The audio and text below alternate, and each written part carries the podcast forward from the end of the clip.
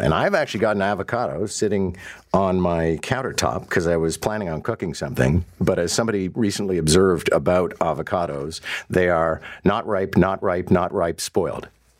So, how do avocados feed the narco war in Mexico? Here's the only person I would ever trust to explain a situation like this W5 host, managing editor, Avery Haines. Hi, Avery. Good morning, John. All right, so what's the connection?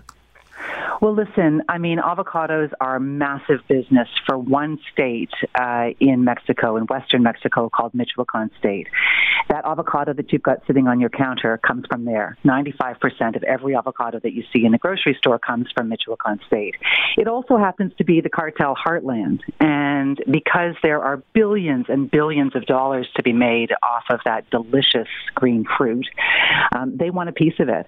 And so I spent uh, quite a bit of time traveling through that region. And, uh, you know, I've never interviewed a farmer before who has an AR 15 slung across his, his chest, who is masked because he's too scared to talk about the threats against him from the narcos, who, alongside his, uh, his equipment for picking the avocados, he's got AK 47 stashed as well as other assault rifles.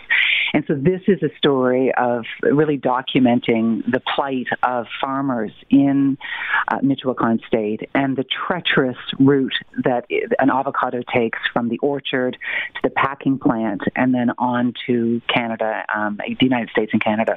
Okay, let's listen to a portion of the report. This is from W5, obviously, which airs at 7 p.m. on Saturdays. Así es, porque If you're doing well, they kill you or disappear you, or they come and pull you and your family out of your house. And they take away your orchard and they cultivate it and take all the money. So the narcos are coming to farmers and saying, You give us your land or else. Sí, ellos nomás dicen, Yes, me gustó, they just say, I like your land, I like your house, que no- que no la you have to vacate it. You have 24 hours to leave. And if you don't, they come and kill you.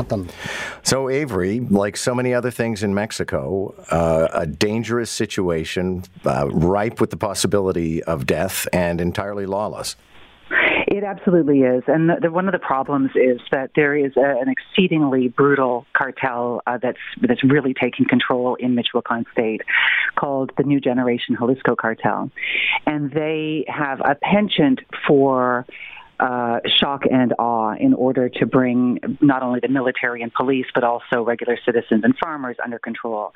So they're the folks that like to decapitate and hang hang bodies from bridges and, and leave very, very um, obvious messages that they want control of a certain region. And so what they're, you know, the part of the problem is extortion. So the avocado farmers are told, give us a percentage of your property, of your of your earnings. But now there's even more than that. Uh, you know, kidnapping kidnappings, uh, rapes, disappearances of, of farmers, and then just a demand to take it completely over. Avery, thank you very much. Looking forward to seeing the full report. Thanks so much, John.